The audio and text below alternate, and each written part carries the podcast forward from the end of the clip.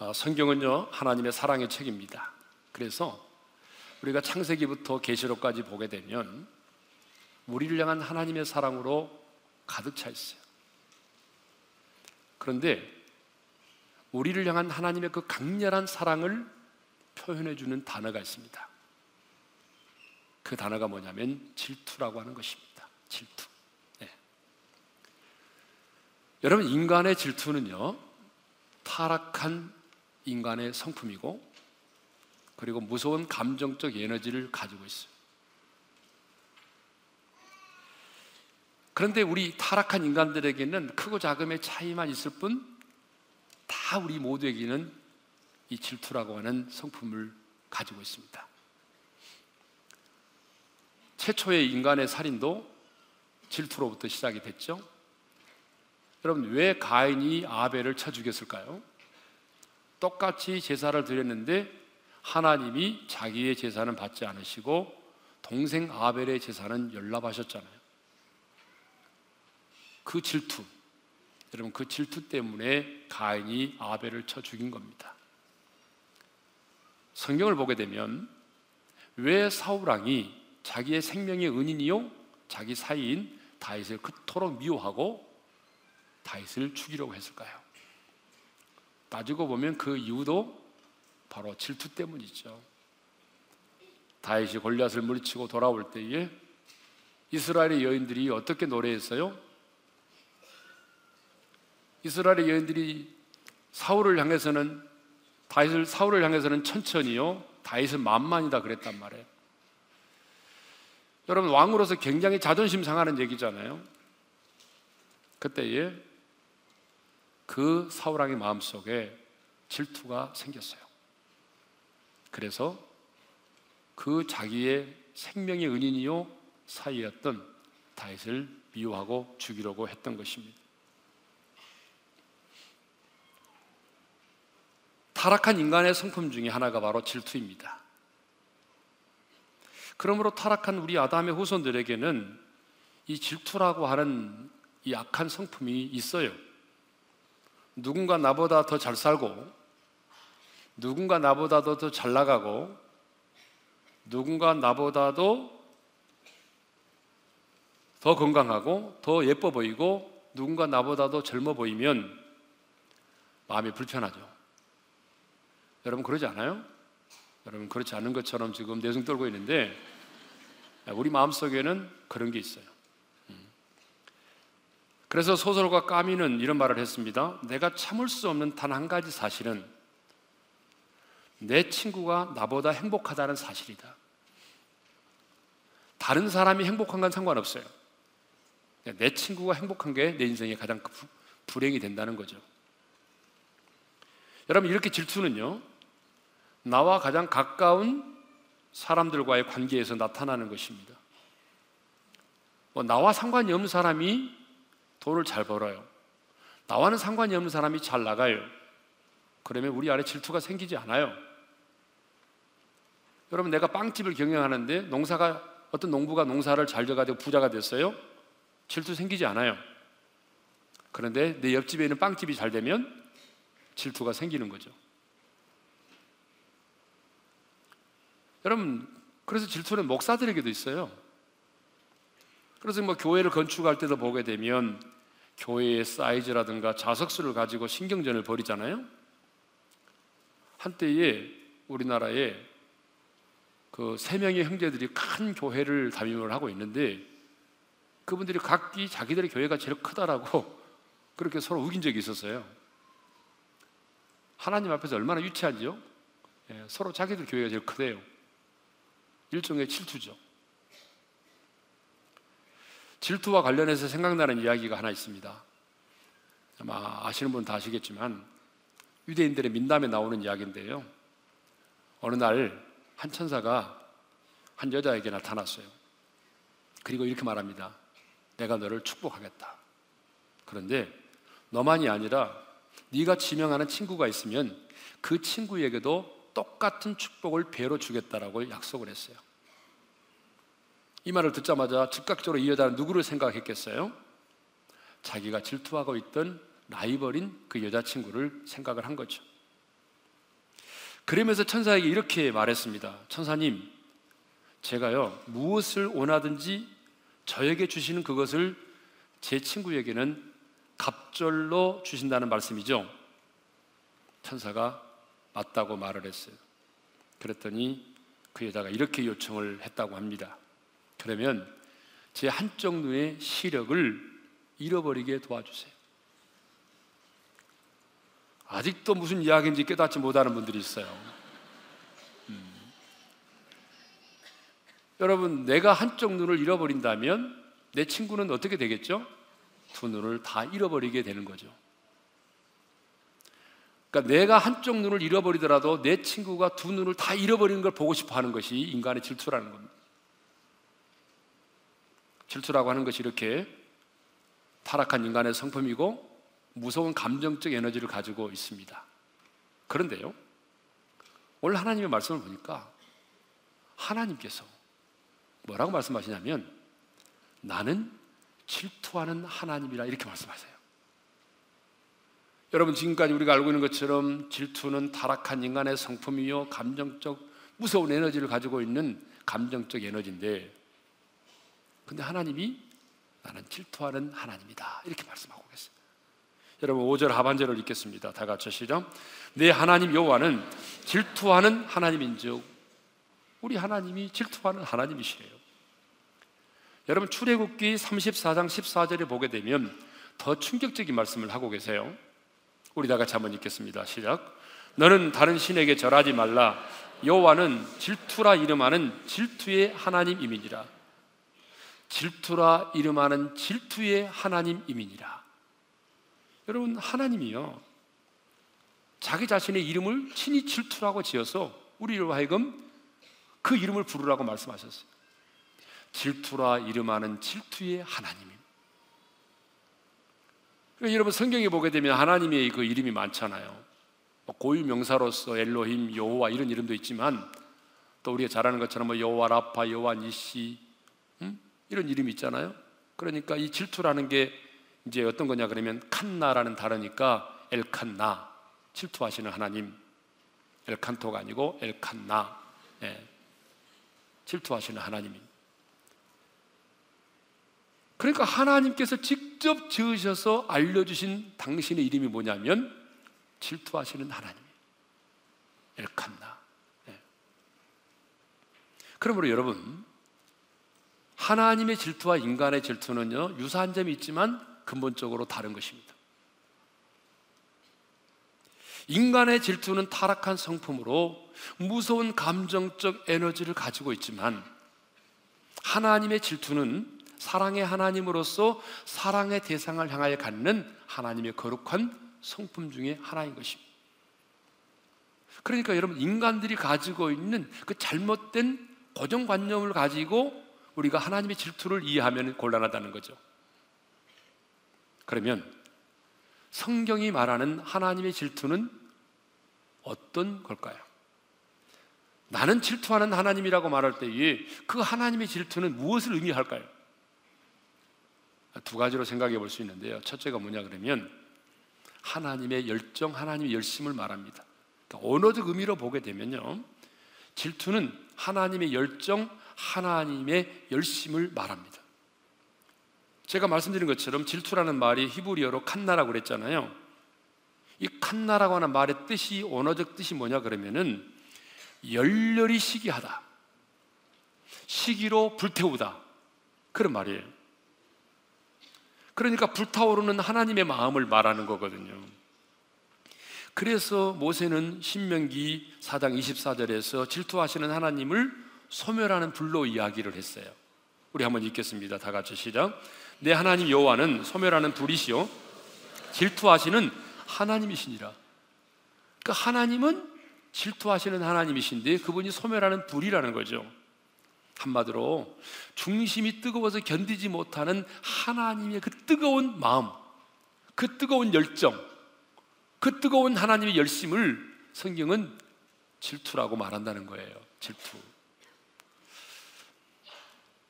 자녀를 키운 부모는 이게 뭔지를 알아요. 여러분, 우리 부모는요, 부모된 우리는 자녀를 키우면서 자녀가 참 병에 걸린다든지 아니면 어떤 힘든 어려운 일을 만나서 힘들어 할 때에 그 자식을 바라보는 부모의 마음에는요, 어떻게 말로는 표현할 수 없는 뜨거움이 있어요. 그 뭐라고 표현하면 좋을까요? 아린다고 그래야 될까요? 그 자녀를 바라보는 부모의 마음은요, 뭔가 이렇게 표현할 수 없을 정도의 그 중심이 뜨거워지는 게 있다고. 여러분 있어요, 없어요? 어, 없으면은 여러분은 부모의 자격이 없는 사람이죠. 예. 지난주에 개그맨 김효진 씨가 우리 하늘 카페 아름다운 이야기에 출연을 했어요. 늦은 나이에 결혼을 해서 37살에 아이를 낳았는데요. 예, 이제 10개월밖에 되지 않은 아이인데 이 아이가 태어나서 처음으로 감기에 걸렸대요. 여러분 그 아이가 감기에 걸려가지고 열이 나는데 어머니로서 그것을 지켜보는데 물수건으로 계속 닦아주면서 이런 마음이 들더라는 거 아닙니까? 내가 아파서라도 내 딸이 어때요? 호침을 받을 수가 있으면 차라리 내가 아팠으면 좋겠다. 여러분 그것이 부모된 마음입니다. 음. 그러니까 오늘 우리를 향한 그 하나님의 질투가 뭐냐? 그 중심이 뜨거워서 견디지 못하는 하나님의 열정. 그 하나님의 열심을 성경은 뭐라고 말하냐면 그걸 하나님의 질투라고 말한다는 거예요. 그래서 성경에 보게 되면 하나님의 열정, 하나님의 열심이라는 말이 많이 나와요. 우리 대표적으로 두 군데를 쳐다보겠는데 예수겔 39장 25절을 먼저 읽겠습니다. 다 같이 시작. 내가 이제 내 거룩한 이름을 위하여 열심을 내어 야곱의 사로잡힌 자를 돌아오게 하며 이스라엘 온 족속에게 사랑을 베풀지라. 이사야 37장 32절도 읽겠습니다. 시작. 망군의 여호와 열심히 이를 이루시리라. 내용이 이런 얘기입니다. 이스라엘 백성들이 하나님 앞에 범죄해서 징계를 받아서 바벨론의 포로로 끌려가게 되잖아요.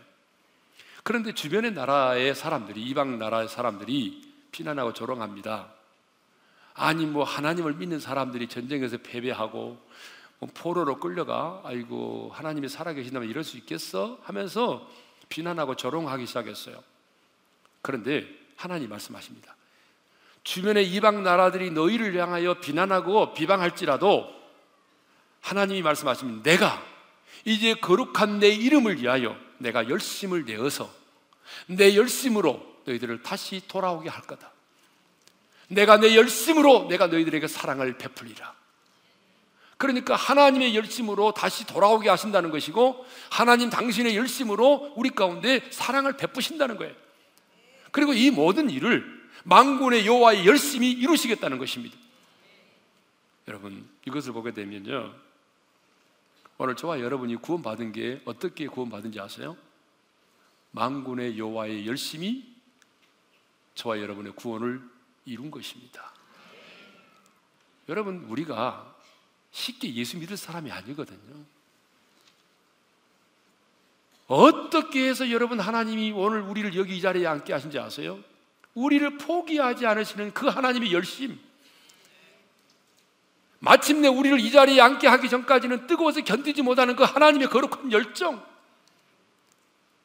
여러분, 우리를 포기하지 않으시는 그 하나님의 집념이, 그 뜨거운 열정이 우리로 하여금 마침내 예수를 믿게 만들고, 입으로 예수 그리스도를 주로 시인하게 만들고, 오늘 저와 여러분을 이 자리에 앉게 만든 것입니다. 포기하지 않고 멈추시는 그 하나님의 열심이 있었기 때문에 오늘 저와 여러분이 지금 이 자리에 앉아 있는 것입니다. 우리는 어릴 때 부모님이 뭐라고 말하면 그 부모님의 참견, 부모님의 관심을 잔소리라고 생각을 했어요. 그러니까 요즘도 아이들이 그러죠. 엄마가 뭐 말하면 또 잔소리 하네. 잔소리 그만해요. 이렇게 말할 자녀들이 많아요. 네. 아침에 일찍 일어나라, 일찍 자라, 일찍 들어와라, 지각하지 마라, 공부해라, 큐티 했냐, 인터넷 게임 하지 마라, TV 그만 봐라. 이게 참 우리가 부모로서 자녀들에게 요구하는 게 얼마나 많은지 몰라요. 예? 그러니까 자녀 입장에서 보게 되면 하라는 것도 많고 하지 말라는 것도 많고. 예? 그래서 그 톰소의 모험에 나오는 허클 베리핀이라는 아이가 그렇게 부러울 수가 없는 거죠. 왜냐하면 이 허클 베리핀이라는 아이는 떠돌이로서 뭐 자기 멋대로 살잖아요. 공부할 필요도 없어요. 학교에 가지도 않아요. 아침에 늦게 일어난다고 잔소리 하는 사람도 없어요. 세수 안 한다고 밥 안 먹는다고 난치는 사람도 없어요. 그러면 어떻게 보게 되면 얼마나 부럽습니까? 아이들 입장에서는 얼마나 부러운지 몰라요. 천국이 따로 없죠. 그런데 성장하면서 이렇게 사는 것이 행복이 아니라는 것을 알게 됐죠. 결혼을 하고 자녀를 낳아 기르면서 비로소 깨달아지는 것이 있는데 그게 뭐냐면 엄마의 잔소리가 잔소리가 아니라 나를 향한 사랑이었음을 뒤늦게 깨닫는 거예요. 여러분 그럴 때가 많잖아요. 아, 내가 내 자녀에게 뭘 하지 마라, 뭘 하라 요구하면서 과거에 엄마가 내게 뭘 하라 하지 말라고 말했던 그것이 잔소리가 아니라 정말 나를 향한 그 부모의 사랑이었음을 뒤늦게 깨닫는 거죠. 우리가 뒤늦게 깨달을 때가 얼마나 많은지 몰라요. 예. 여러분, 우리 하나님도 마찬가지입니다. 성경을 보게 되면 하나님도 우리를 사랑하기 때문에 우리에게 요구하는 게 너무 많아요. 성경을 딱 보게 되면 대부분 뭐예요? 하라, 하지 마라. 그거 아니에요? 여러분 성경을 보게 되면 기도하라, 깨어 기도하라, 원수까지 사랑하라, 세상을 사랑하지 말라, 돈을 사랑하지 말라, 우상을 만들지 말라, 절하지 말라, 도덕질하지 말라, 가늠하지 말라. 와. 그러니까 여러분 신앙생활을 조금 말씀대로 하려고 하다 보게 되면 하라, 하지 마라. 그래서 나중에는요 예수 안 믿는 사람이 그렇게 부러울 수가 없어요. 여러분 예수 안 믿는 사람이 그렇게 부러운 거예요. 저도 청소년기 때 예수 안 믿는 친구들이 그렇게 부러웠어요. 왜냐하면 우리 집에 가면 너무 하라 하지 말라 게 너무 많아. 네? 주일날에는 축구하지 마라. 축구하다가 장작으로 얻어맞았어요. 주일날 축구했다. 밤만 되면 가정 예배 거의 한 시간씩. 아, 눈을 뜨고 있죠. 우리 아버지 기도 시간이 보통 30분 이상이니까 나만 눈을 뜨고 있는 게 아니에요. 다 눈 뜨고 있어요. 그러니까 안 믿는 친구들이 그렇게 부러운 거예요. 안 믿는 친구들이. 여러분 우리 성경을 보게 되면 하나님이 뭘 하라 하지 마라 하라 하지 마라. 그러니까 세상 사람들이 더 부러운 거예요. 더군다나 세상 사람들은 죄 짓고 살아도 아무 일도 일어나지 않잖아요. 죄 짓고 살아도 떵떵거리고 살잖아요.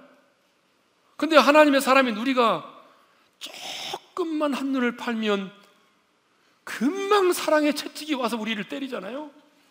정신을 못 차리게 만들어요. 네? 조금 우리가 딴 마음을 품고 곁길로 가기 시작하게 되면 그냥 하나님의 사랑의 해처리가 우리를 가만두지 않잖아요. 그래서 결과적으로 뭘 만드냐 그러면 이 세상에 정을 두지 못하게 말이에요. 여러분 하나님은 그런 것 같아요. 이 세상에 정들지 말라고. 이 세상은 영원한 너의 본향이, 아니, 본향이 아니니까 하나님이 우리를 부르실 때 이 세상에 너무 정들면 이땅 떠나기 힘들어요. 그러니까 이 세상은 영원한 본향이 아니고 너의 본향은 영원한 하나님의 나라니까 너 이 세상에 너무 정들지 마. 그래서 정을 두지 못하도록 하나님이 자꾸 우리를 귀찮게 하시고 간섭하세요. 때리시고. 근데 우리는 그것을 간섭이라고 생각해. 근데 믿음이 성장하고 보니까 이제 깨달아지는 거예요. 아, 그것이 하나님의 잔소리가 아니라 바로 나를 향한 하나님의 사랑이라는 것을. 그것이 나를 포기하지, 포기할 수 없는 하나님의 집념이고 나를 포기하지 못하시는 하나님의 열정이라는 사실을 그 하나님이 열심히 나를 이곳까지 인도했다는 사실을 비로소 늦게 깨닫는 거죠. 여러분 이것이 저와 여러분을 향한 질투입니다. 하나님의 질투. 두 번째로 하나님의 질투는 뭐냐? 하나님의 강렬한 사랑입니다. 자, 히브리어로 칸나라고 그랬잖아요. 이 질투라는 단어가. 근데 이 칸나라고 하는 이 질투라는 단어가 구약 성경에 다섯 번 나옵니다. 그런데 이 다섯 번 나오는데 이 칸나라고 하는 하나님의 질투가 사용될 때 보게 되면 아무 때나 사용된 것이 아닙니다. 언제 사용되냐 그러면 영적인 간음, 다시 말하면 우상 숭배와 관련되어 있을 때 항상 하나님이 질투라는 말씀을 쓰셨어요. 질투. 그래서 여러분 오늘 본문도 마찬가지인데 나는 내 여호와 하나님의 질투하는 하나님인즉 이 말씀을 하시기 전에 무슨 말씀을 먼저 하셨냐 그러면 3절에 보니까 너는 나의 다른 신들을 내게 두지 말라. 10계명의 1계명을 말씀하시고 2계명도 말씀하시죠. 4절에 보게 되면 너를 위하여 새긴 우상을 만들지 말고 또 어떤 형상도 만들지 말고 5절에 가게 되면 그것들에게 절하지 말며 그것들을 섬기지 말라. 그리고 5절 하반절에 하나님 하신 말씀 뭐냐면 다 같이 읽겠습니다. 시작. 내 하나님 여호와는 질투하는 하나님. 그러니까 여러분 하나님이 질투를 말할 때는요 언제나 영적인 간음 우상 숭배와 관련되어 있다는 것이죠. 이것은 곧 하나님의 질투가 우리를 향한 하나님의 강렬한 사랑의 표현임을 말해주는 것입니다. 그렇습니다, 여러분. 하나님의 질투는 곧 하나님의 사랑을 말합니다. 여러분, 진정한 사랑은요, 질투하게 되어 있습니다. 질투가 없는 사랑은 사랑이 아닙니다. 하나님의 질투는 뭐냐? 나 외에 다른 것을 사랑하면 내가 너를 그냥 놔두지 않겠다. 그런 말입니다. 쉽게 말하면. 그런데요, 하나님의 사랑이 뭔가를 깨닫지 못한 사람은 이 말씀 앞에 대개 실족합니다. 하나님 완전히 파쇼네. 이런 식으로.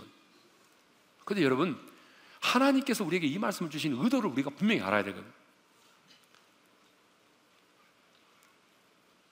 자, 왜 하나님이 우리에게 질투하기까지 사랑하시느냐? 그것은 우리 하나님이 우리를 어떻게 사랑하셨기 때문이냐 그러면 100% 사랑하셨어요. 하나님 아버지는요, 우리를 사랑할 때 어떻게 사랑했냐 그러면 퍼센트로 말하면 98%로 사랑한 게 아니에요. 100% 사랑하셨어요. 자기의 독생자를 이 땅 가운데 내어 주시면서까지 사랑하셨고, 우리 예수님은 자신의 생명을 십자가에 달려 죽으면서까지 자신의 생명을 걸고 우리를 사랑하셨습니다. 그러니까 하나님은 자기 아들을 내어 주면서까지 예수님은 자기의 생명을 내어주면서까지 자기의 목숨을 다 바쳐서 우리를 사랑했습니다. 그러므로 저와 여러분도 하나님을 그렇게 사랑하기를 원하시는 거예요. 하나님이 100% 우리를 사랑했기 때문에 우리도 하나님을 98%가 아니라 100%로 하나님을 사랑하기를 원하는 것입니다.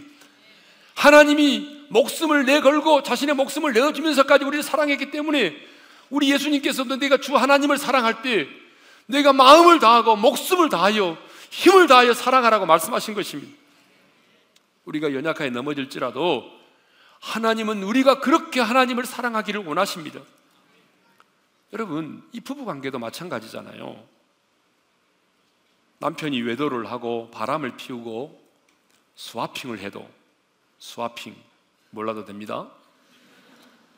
그럼에도 불구하고 나는 아무렇지도 않아요. 라고 말하는 그런 아내들이 가끔 있어요. 기도 받을 때 보게 되면 제 남편이 이러 이렇게 이렇게 이렇게 벌써 몇 번째인지 모릅니다. 몇 번째 여자인지 모릅니다. 그런데 저는 괜찮습니다. 이런 분들이 있어요. 근데 괜찮을지는 몰라도 마음은 남편을 진정으로 사랑하는 게 아닌 것입니다. 내가 진정으로 내 남편을 사랑한다면 그럴 수가 없어요. 여러분 그러잖아요? 마찬가지예요. 자신의 성공을 위해서 아내를 다른 사람에게 내어주는 남편이 있다면 그 남편 역시 아내를 진심으로 사랑하고 있는 것이 아닙니다. 우리는 사랑할 사람이 없어서가 아니라 내가 한 여자를, 한 남자를 사랑하기로 작정했고 그렇게 언약을 맺었기 때문에 그 사람만 사랑해야 하는 것입니다. 여러분 사랑은 질투입니다. 따라서 합시다. 사랑은 질투다. 예, 그리고 질투는 사랑에 대한 확증인 것입니다. 금슬이 좋던 부부가 있었어요. 이건 실제로 있었던 일입니다. 논문에 발표된 얘기이기 때문에 이건 많은 사람들이 예화를 쓰고 있어요. 실제로 있었던 얘기입니다. 그런데 아내가 어떻게 하다가 다른 남자와 외도를 하게 됐습니다. 남편이 아내에게 돌아오라고 예언을 하고 돌아오기를 애타게 기다렸습니다. 남편의 예언도 있고 아이들 생각 때문에 가정을 버릴 수가 없어서 돌아왔습니다. 그러니까 이제 떠났던 아내가 다시 가정으로 돌아온 거죠. 그런데 돌아온 뒤 한 달이 못 돼서 아내가 다시 집을 뛰쳐나갔어요. 여러분, 왜 이 아내는 한 달도 되지 못해서 집을 뛰쳐나간지 아세요? 자, 돌아와 보니까 남편이 예전처럼 정말 잘 대해 주었습니다. 부드럽게 다 용서했다라고 말을 했어요. 처음에는 돌아오라고 예언했기 때문에 그런 줄 알았어요. 그런데 한 달이 다 되도록 남편의 입에서 이런 말이 한 번도 안 나오는 거예요. 왜 나를 버렸냐?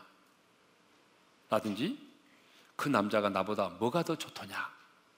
라고 한다든지 화를 내지를 않다는 거죠. 그냥 아무 일이 없었던 것처럼 그냥 지낸 거예요. 처음에는 그게 너무 감사했어요.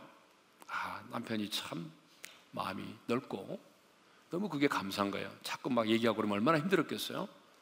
아무 감사한 마음으로 지낼 수 있었습니다. 그런데 이제 시간이 지나면서 보니까 생각을 하게 되는 거예요. 진짜 남편이 나를 사랑하고 있나? 라는 의심이 들기 시작을 한 거예요.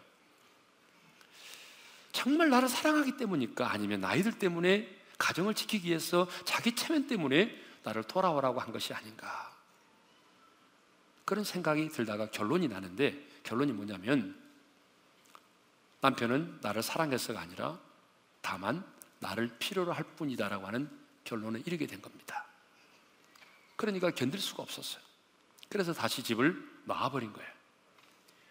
이 부인은 차라리 남편이 화를 내고 자기를 때리고 소리라도 질렀으면 내가 내 남편이 나를 얼마나 사랑하고 있는지 내가 그 사랑을 내가 확인할 수 있었을 텐데 남편에게서 뭘 보지 못했단 말입니까? 이만큼의 사랑의 질투를 보지 못했다는 거예요.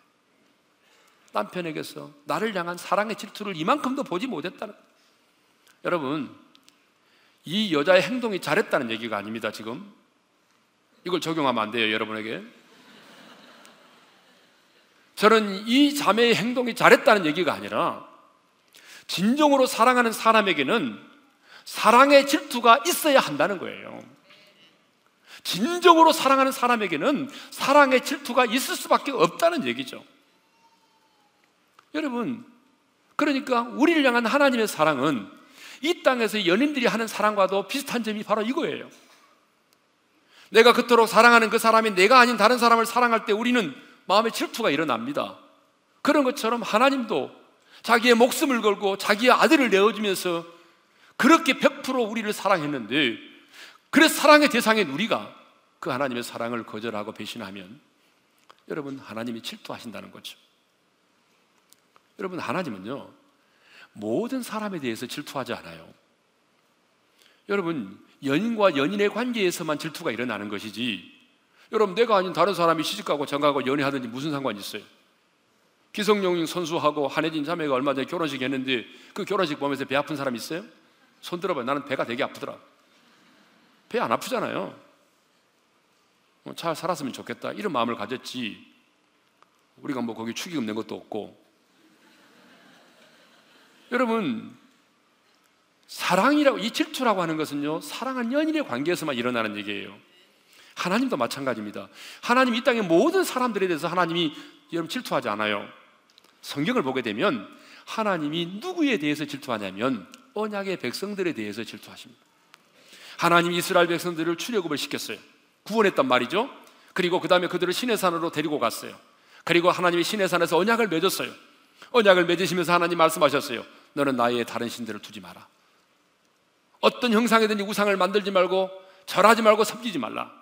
그리고 하나님 분명히 말씀하셨어요. 나 여호와는 질투하는 하나님이다. 나 여호와는 질투하는 하나님이다. 그러니까 하나님이 말씀하시는 장면 장면마다 보게 되면 언약의 백성들에 대해서 질투하신 거예요. 지나가는 사람에게 하나님이 질투한 게 아니고 십자가의 피로 말미암아 구원받는 저와 여러분 하나님이 장가들어서 하나님이 우리의 신랑이 되시고 신부된 우리와 연인의 관계에 있는 우리들에게 언약의 백성인 우리들에 대해서 하나님이 질투하시는 것입니다. 질투는 사랑하기 때문에 하는 거예요. 사랑하지 않는 사람에게는 어떤 질투도 느껴지지 않아요. 그런데 여러분 한번 보십시다. 우주 만물을 창조하신 전능하신 하나님. 이 광활한 우주를 말씀으로 창조하신 전능하신 하나님께서 여러분 이 우주에 보게 되면 우리는 먼지 하나에 불과한 존재인데 미물에 불과한 존재인데 그런 저와 여러분을 하나님이 질투하기까지 사랑하십니다. 질투하기까지. 왜냐하면 우리에게 장가들어 하나님과 우리가 연인 사이가 되었기 때문에 십자가의 피로 언약을 맺은 언약의 백성이 되었기 때문에 하나님이 질투하기까지 우리를 사랑하십니다. 그러므로 여러분, 여러분 자신을 과소평가하지 마세요. 예? 낮은 자존감을 가지고 살면 안 돼요. 저는 우리 올인의 성도들이 낮은 자존감을 가지고 사는 걸 두고 볼 수가 없어요. 여러분, 우리가 사람으로부터 사랑받지 못하고 예면을 받을지라도 우리가 부족하고 못난 사람이라도 우리가 아무리 여러분 쓰러지고 넘어지고 실패했을지라도 여러분은 하나님이 질투하기까지 사랑하시는 그런 존재라 그 말이에요. 하나님이 질투하기까지 여러분을 사랑하신다 그 말이에요. 얼마나 주님이 저와 여러분을 사랑하시면 질투하기까지 여러분 우리를 사랑하시겠습니까? 그러므로 여러분 우리는 그 하나님의 질투 속에서 뭘 느껴야 되냐 그러면 하나님의 사랑을 느껴야 되는 것입니다. 그런데 오늘 우리를 향한 하나님의 그 질투를 알고 그 질투를 느끼며 사는 사람이 별로 많지가 않아요. 예? 성경을 보게 되면 하나님의 질투의 마음을 알고 그 하나님의 질투를 위해서 살았던 한 사람이 나옵니다. 그 사람이 누구냐면 비느하스예요. 여러분 출애굽한 이스라엘 백성들이 광야를 행진하다가 모압의 모압 지경에 이르게 됐어요. 근데 모압 지경에 딱 이르렀을 때에 이스라엘의 남자들이 누구를 보게 되냐 그러면 아름다운 모압의 여인들을 보게 됩니다. 미모의 모압의 여인들을 보게 된 거죠. 예나 지금이나 남자들은 예쁜 여자들 보면은 마음이 흔들린 경우가 많아요. 그러니까 여러분 예쁜 여자 만들면 죽을 때까지 피곤합니다. 그러니까 너무 예쁜 여자 만나려고 하지 마세요. 예. 그런데 여기 나온 모함 여인들이 누구냐면 신전의 사제들이에요. 신전의 창기들. 그런데 이스라엘의 그 언약 백성 이스라엘 남자들이 아름다운 그 모압의 여인들을 보고 그들과 사귀고 음행을 저지르게 됐어요. 그리고 모압 여인들의 손에 이끌려 들어가서 그 모압의 신전에 가서 제사를 지냈단 말입니다. 하나님 말씀하셨잖아요. 나에는 다른 신을 두지 말라. 나는 질투하는 하나님이다. 하나님 말씀하셨는데 하나님과의 언약을 어기고 언약의 백성들이 여러분 영적인 간음을 행한 겁니다. 여러분 그러면 하나님 어떻게 하시겠어요? 하나님의 질투가 폭발을 했어요. 하나님의 질투가 폭발을 해서 여러분 그 일로 인해서 이스라엘 백성들 가운데 연병으로 2만 4천 명이나 죽었어요. 이 일로 인해서 이스라엘 백성들이 충격을 받고 울고 해막 문 앞에서 울고 있을 때에 한 이스라엘의 남자가 미디안의 여자를 데리고 보란 듯이 나타났어요. 봐라. 이렇게 한 여자를 데리고 나타난 거예요. 그러더니 또 보란 듯이 이 여자를 데리고 막산으로 들어가는 거예요. 그러자 아론의 손자인 비누하스가 여러분 창을 들고 막산으로 뛰어 들어가서 그 두 사람을 찔러 죽입니다. 그런데 성경은 뭐라고 되냐면 그 일로 인해서 염병이 그쳤다라고 말하고 있어요.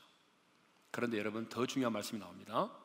민수기 25장 11절을 보게 되면 하나님께서 모세에게 이렇게 말씀하십니다.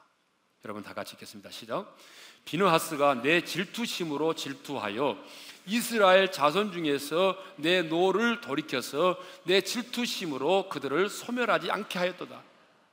여러분, 이제 세상 사람들은 하나님의 사랑의 관점에서 보는 것이 아니라 다른 관점에서 보기 때문에 이 부분에서 실무, 실적을 많이 합니다. 그런데 하나님이 뭐라고 말하냐면 언약을 어기고 음란한 행위를 한 두 사람을 찔러 죽인 비누아스의 행위에 대해서 하나님이 뭐라고 말하냐면 이렇게 말하죠. 내 질투심으로 질투했다. 하나님의 질투심으로 그가 질투했다라고 그렇게 말씀하고 있어요. 그래서 내 너를 돌이켰다는 것입니다.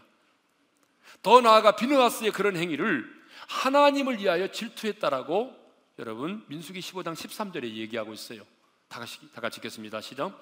그가 그의 하나님을 위하여 질투하여 이스라엘 자손을 속죄하였습니다.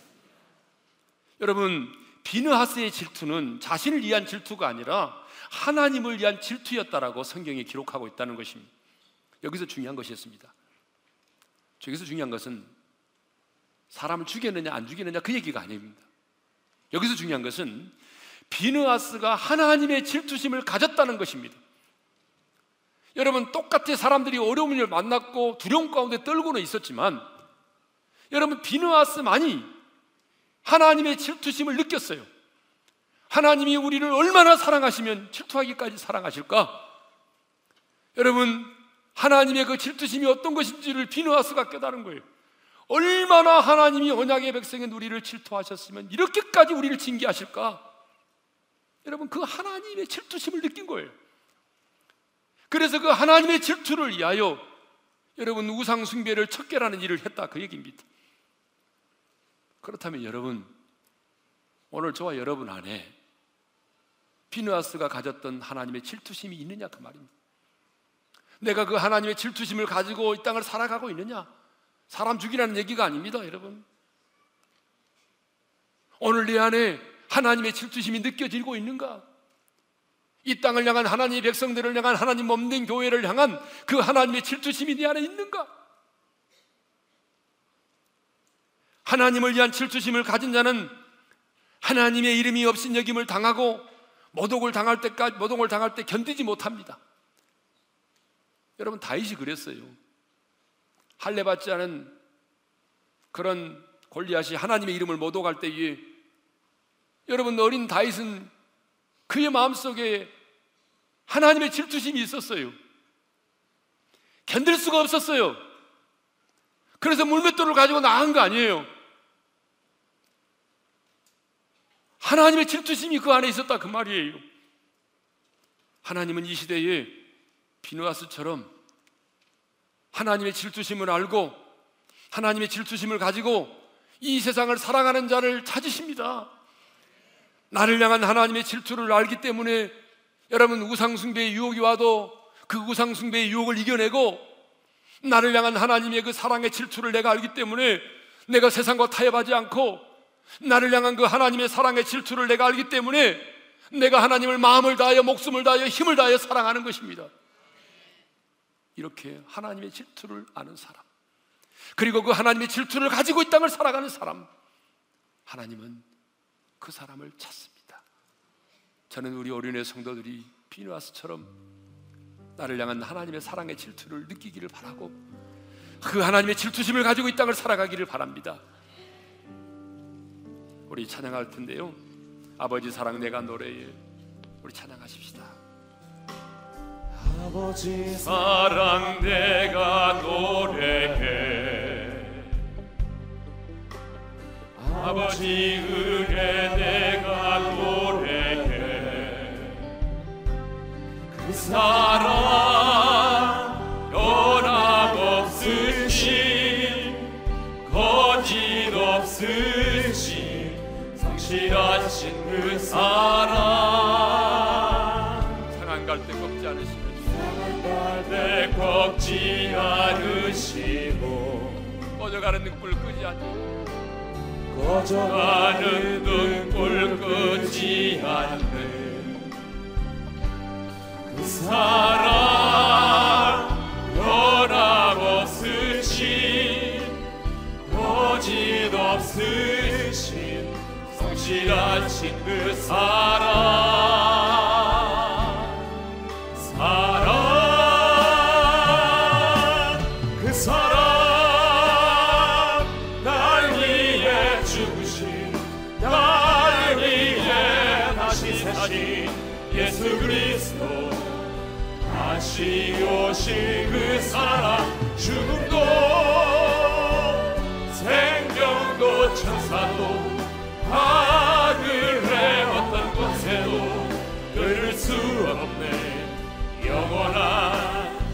사랑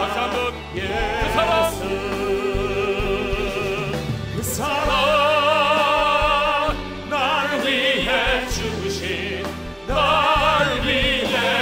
그 사신 예수 그리스도 다시 오신 그 사랑 죽음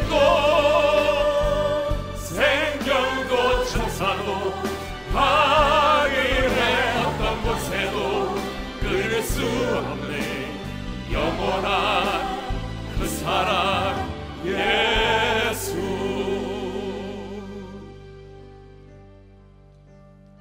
우리 한번 눈을 감고 주신 말씀 마음에 새깁시다. 여러분 타락한 우리 인간들에게 질투는 무서운 감정의 에너지를 갖고 있지만 우리를 향한 하나님의 질투는 다릅니다. 하나님이 말씀하십니다. 나는 질투라 이름하는 질투의 하나님이라. 나는 질투하는 하나님이라. 여러분 하나님은 질투하십니다. 그 하나님의 질투가 뭔지 아세요?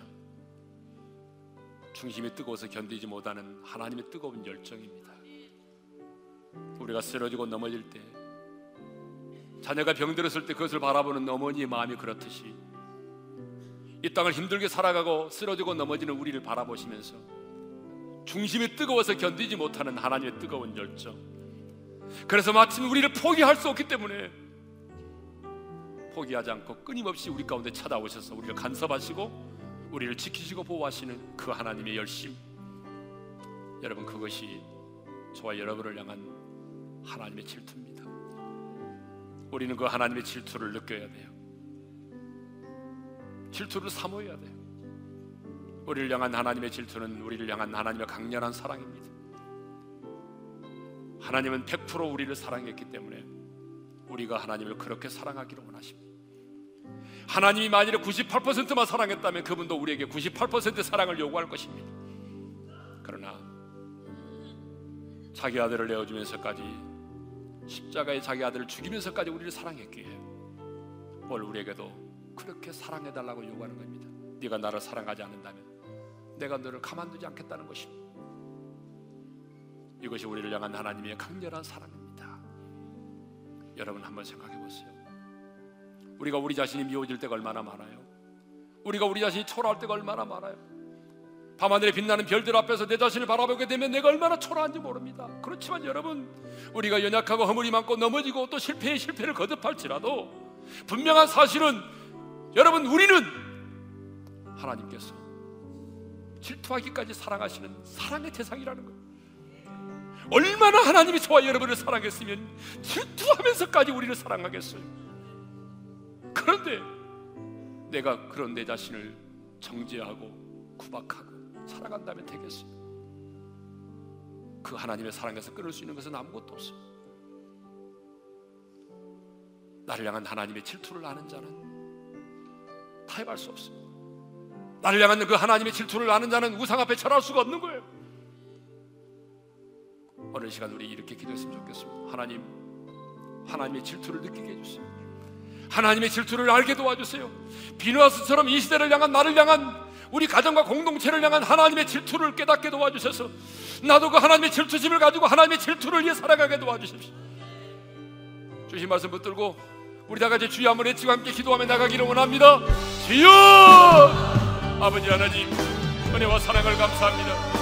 오늘 우리를 향한 하나님의 질투를 알게 도와주시옵소서. 하나님의 그 질투, 우리를 포기하지 않으시는 하나님의 그 열심, 하나님의 그 중심이 뜨거워서 견디지 못하는 하나님의 뜨거운 그 하나님의 열정, 하나님의 그 열심과 하나님의 열정, 그 하나님의 질투가 오늘 나를 이곳까지 인도했음을 믿고 감사를 드립니다. 아버지 하나님,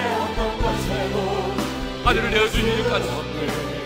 십자가 달리 죽기까지 우리를 사랑하셨기에 100% 우리를 사랑하셨기 때문에 하나님 오늘 우리에게 100%의 사랑을 요구하시는 하나님 그 하나님의 사랑을 알게 도와주십시오. 강렬한 하나님의 사랑을 알게 도와주십시오. 하나님 우리가 비누아스처럼 그 하나님의 질투를 알기 때문에 내가 그 하나님의 사랑을 알기 때문에 하나님의 세상을 살아가지 않게 하시고 하나님 내가 그 하나님의 사랑을 알기 때문에 우상 앞에 절하지 않게 하시고 하나님은 내가 그 하나님의 사랑을 알기 때문에 하나님의 마음을 다하고 목숨을 다하고 뜻을 다하고 힘을 다하여 주 너희 하나님을 사랑할 수 있도록 은혜를 베풀어 주시옵소서.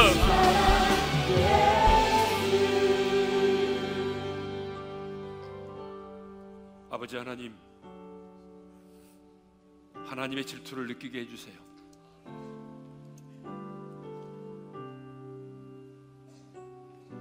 우리가 힘들고 어려울 때 연약한 우리의 모습을 바라보시면서 중심이 뜨거워 견디지 못하시는 하나님의 열정. 멈추지 않고 포기하지 않으시고 우리 삶 가운데 간섭하셔서 믿게 하시고 여기까지 우리를 인도해 주신 하나님의 열심. 그것이 우리를 향한 하나님의 질투임을 깨닫고 감사를 드립니다. 그 하나님의 질투를 느끼게 도와주시고 우리를 향한 하나님의 그 강렬한 사랑의 표현 그 하나님의 사랑의 질투를 제대로 깨닫게 도와주셔서 비나스처럼 하나님의 질투심을 가지고 이 땅을 살아가게 도와주시고 나를 향한 하나님의 사랑의 질투를 내가 알기에 세상을 사랑하지 않게 하시고 나를 향한 그 하나님의 사랑의 질투를 내가 알기에 우상 앞에 절하지 않게 하시고 나를 향한 그 하나님의 사랑의 질투를 알기에 마음을 다하고 목숨을 다하고 힘을 다하여 주 하나님을 사랑하며 살아가게 도와주십시오. 오늘 우리 중에 낮은 자존감을 가지고 자기 자신을 정죄하며 살아가는 지체가 있습니다. 오늘 성령께서 역사하셨어. 질투하기까지 나를 사랑하시는 하나님의 사랑의 대상임을 깨닫고 오늘 잃어버린 자존감을 회복시켜 주시고 하나님께서 하나님의 사랑만은 거룩한 신부로 세워 주시기를 간절히 바라고 원합니다. 이제는 우리 주 예수 그리스도의 은혜와 하나님 아버지의 영원한 그 사랑하심과 성령님의 감동하심과 교통하심과 축복하심이 이제 나를 향한 하나님의 질투를 알기에 그 하나님의 질투심을 가지고 이 땅을 살아가기를 원하는 모든 지체들 위해 이제로부터 영원토록 함께 하시기를 축원하옵나이다. 아멘.